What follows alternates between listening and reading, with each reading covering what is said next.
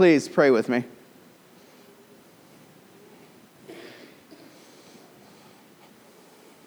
Father, we ask that uh, you would give us a joy in our salvation. Lord, that you would pour your Holy Spirit into our hearts, that we would once again be refreshed and be able to serve you in gladness all of our days. Amen. Please be seated.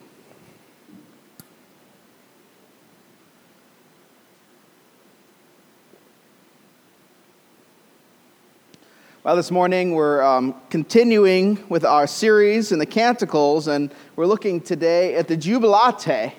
The Jubilate. It's uh, Psalm 100, um, and it's found in the Book of Common Prayer, both in the Psalter, um, but um, also in daily morning prayer, which is where we read it from today.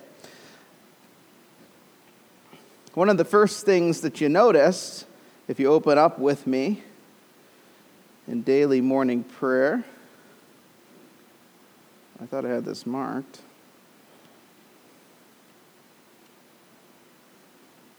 Page 15.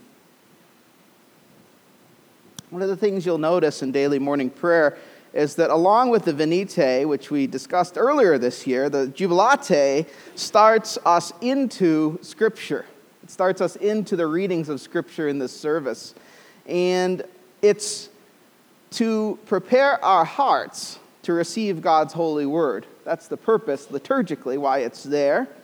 Um, it's retaining that liturgical purpose actually from our Hebrew forebears because Psalms 95 through 100 were the Psalms that would be read as God's people went into the courts of the temple, which you see referenced even here.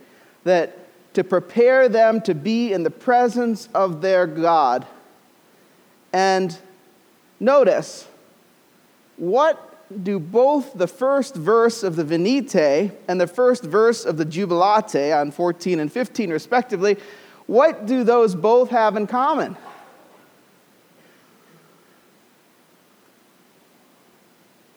Songs, yes. Be joyful, be joyful. In the old translation, be ye joyful, right?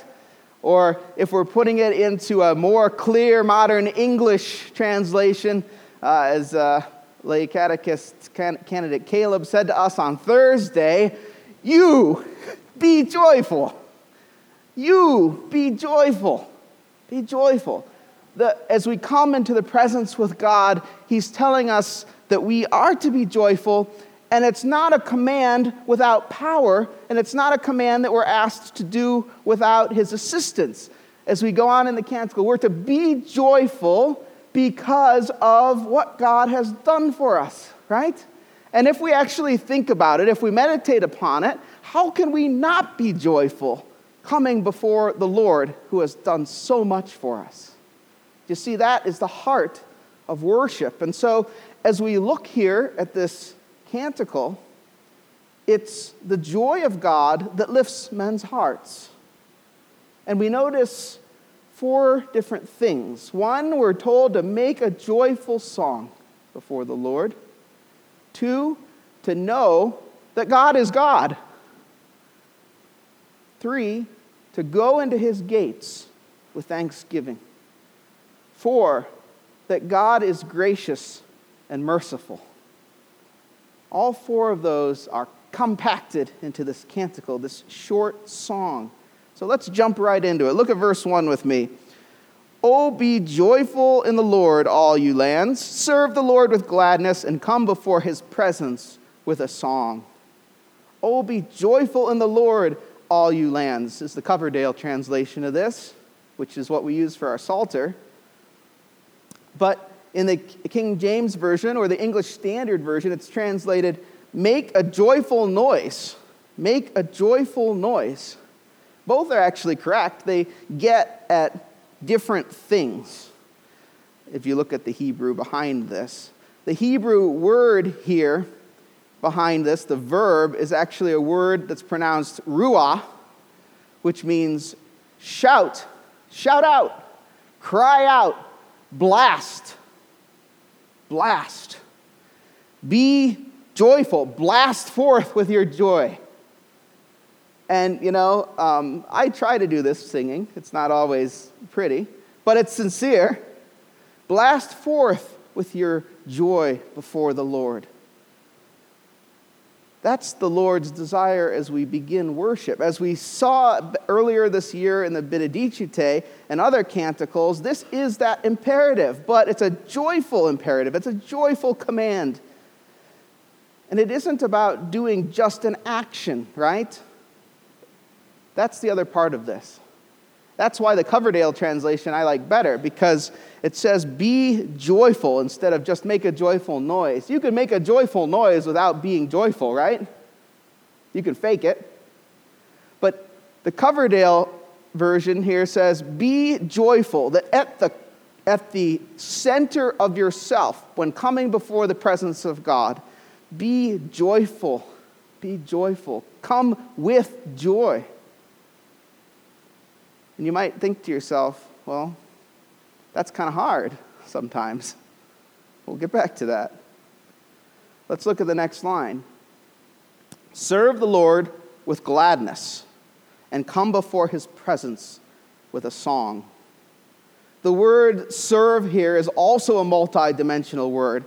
It doesn't mean just to do service to God, although that's part of it. It means a lot of things. And so we can look at a lot of our tasks in light of this word, right? You might serve God in different ways. You might be preparing the altar for communion. That's a silent service before God that people don't see, but is really important, right? Bob and Kathy do that for us from week to week so that we can, um, so that we can come to the table of our Lord. You might serve Him with your finances, right? We talk about that today as today's ingathering Sunday, so we'll be bringing pledges forth. That's a service to God, it's a promise to God, a pledge to God, right? And Corinthians says that we should pledge how? Joyfully, right? You see the connection here. Serving God can look like taking extra time to talk with somebody just about your faith, just not being in such a hurry. Hearing the Holy Spirit say to you, I need you to serve me in this situation because you're here and you're one of mine and you can speak to this situation, right? It can be many different things. And all of those are service. But there's actually a specific type of service that's being talked about in this psalm. And that is the service associated with worship. With worship. That to serve God, first and foremost, we have to worship Him, which is why sometimes as a church we get our priorities out of order and we try to go out and do things for God rather than first worshiping God and serving Him that way.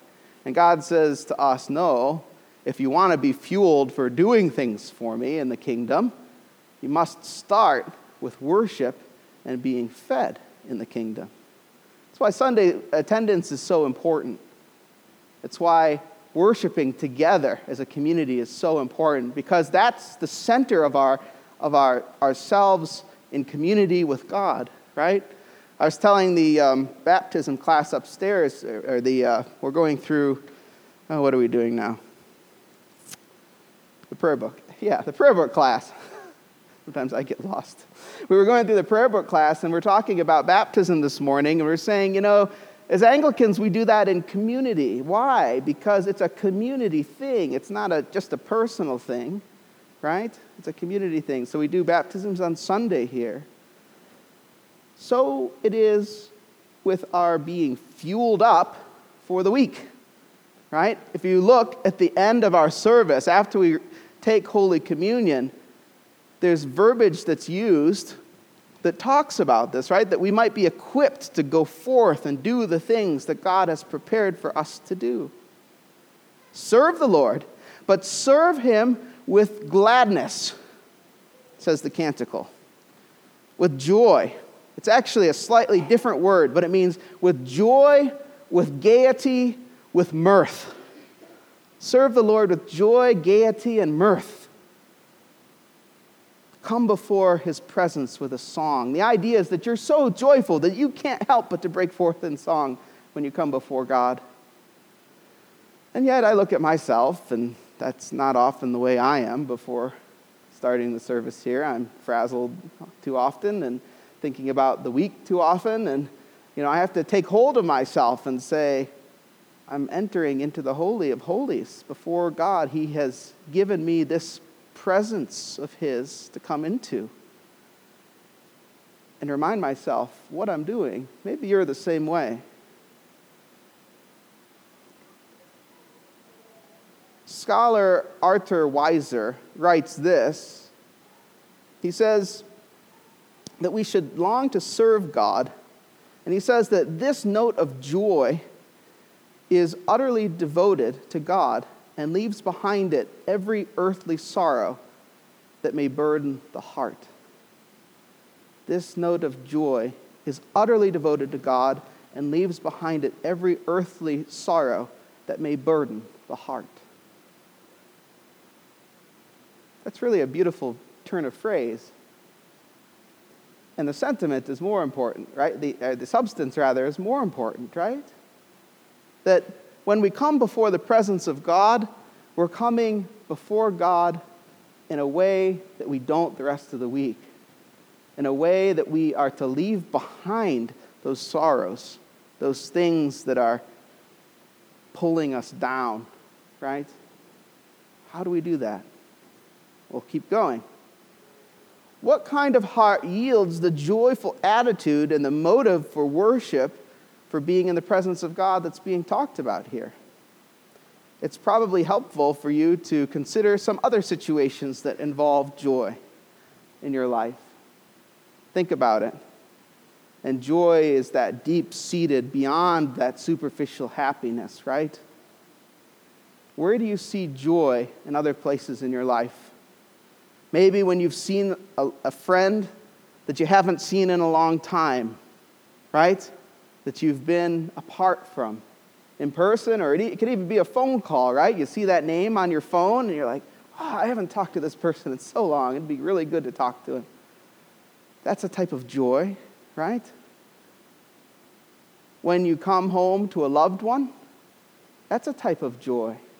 Or when you encounter someone at work that you really like, there's a type of joy there. When your dog greets you at the door, that's a type of joy. In some ways, I think dogs demonstrate to us a pure joy, a pure joy, because they leave behind everything and come to the door wagging their tail. I have a dog, Molly is her name, and she annoys me a lot. But one of the things that, she's still a puppy. One of, the things, one of the things that I love is that I come home from work, and no matter what has happened that day, I put the key in the door, open the door, and there she is wagging her tail so hard that it's, you know, knocking against her sides. Sometimes barking, waking up the baby, which isn't so hot. But there is a pure joy there. There's a pure joy there. We see it in life. Do we feel that way and more importantly, are our hearts disposed to be that way when we come before the presence of God? What's the cause of joy in your life? Well, so there's some common things, right? We've talked about examples, but in those examples, we see going from absence into presence, right, of somebody or something of knowing and being known by the other person, right? That creates joy. Those are the common threads. And of course, God knows this. This is not news to Him. He created us this way, right? To go from absence to presence, to go from being unknown to being known look at the next phrase, because I don't think this is constructed. I don't think that this is coincidental. Be assured that the Lord, He is God. Be assured that the Lord, He is God. Kind of sounds like a, a silly thing to say, know that God is God? Well, of course, that's a tautology, right? A is A. God is God.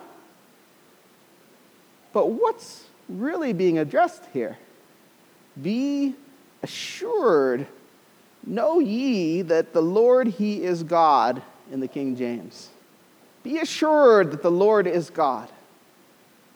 Notice, it's punching below the idea of just knowledge and into the motives of the heart. Know that God is God. Know his presence, is what the psalmist is saying. I like the Canticle's translation better than the, the Bible's translation, the various translations here, that the be assured in the Coverdale as opposed to know ye that the Lord, he is God. Be assured that he's God because assured is more than just knowing, right? It's that motivation, it's that heart of things, it's, it's knowing in your knower that God is God deep down. That assurance. We're assured of that. That the Lord is God. Again, in the English, we miss some of this. In the Hebrew, there's more being said here. Know that the Lord, and the word here that's used, Lord, is actually Yahweh, God's proper name. Know that the Lord is God. And for the Jew, that has a ton of stuff built into it, baked in, right? Yahweh, I am that I am, God's proper name that he gives to Moses in Exodus 3. He's God. He's God. With that comes monotheism. With that comes goodness. With that comes a ton of different things that we just take for granted. Not all gods are equal, but God is the God, says this canticle the Hebrew God, the Christian God, is God. This says to us. Even more, it says that He knows us and that He loves us. Right? Be assured that the Lord, He is God. Next part of the verse it is He that has made us and not we ourselves. We are His people and the sheep of His pasture. It is He that made us, not we ourselves. First of all, that's a, a, um, a, claim, a claim of a specific type of truth, right? That God made us, not we ourselves. Therefore, you're not your own. You're not your own. Even before Jesus died for you and bought you with a price, as the New Testament says, you still were not your own. Because God made you, God gave you life. God gave you life. The canticle asserts that, and it also asserts that He knows us personally, as I said earlier. Right? It's this idea that comes from Psalm 139, verse 13. For you formed my inmost, inmost parts, says the psalmist. You knitted me together in my mother's womb, says Psalm 139, 13 that God knows us intimately, more intimately than we can know ourselves, even, as hard as that is to believe. That He knows us that way. He created us, He's made us. We are His, not, and we were made by Him, not ourselves. We are His people and the sheep of His pasture, is the next part. There's actually more going on again in the Hebrew here. You're going to hear that again and again because there's always more going on in the Hebrew. The idea that God made us is also not just referring to us as individuals, but it's referring to us as a people, right? Going back to that idea of community. God has constituted us, you could translate this, not we ourselves. God has constituted us, not we ourselves. God has put us in this place, in this time, in this building, in this family of God today for a specific reason. Now, for the Hebrews, this is saying God made them a people, right? God made them a people. Looking back into the Old Testament law, Deuteronomy 7 6 God's people are told, For you are a people holy to the Lord your God. The Lord your God has chosen you to be a people for his treasured possession. out of the peoples who are on the face of the earth. God made the Hebrews of old his Old Testament people, and he makes the church again in covenant his people too. And so we can say this with the Hebrews of old with certainty. God has made us, not we ourselves. We had another echo of it this morning in Malachi, didn't we? Did you notice as Phil, our lector, read Malachi 3? What does God say about his people in Malachi 3?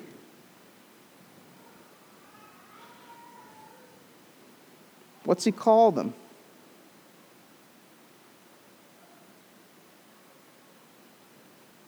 The end of the chapter, verse 16 there. Then arose who feared those who feared the Lord and spoke with one another. The Lord paid attention and heard them, and the book of remembrance was written before them of those who feared the Lord and esteemed his name.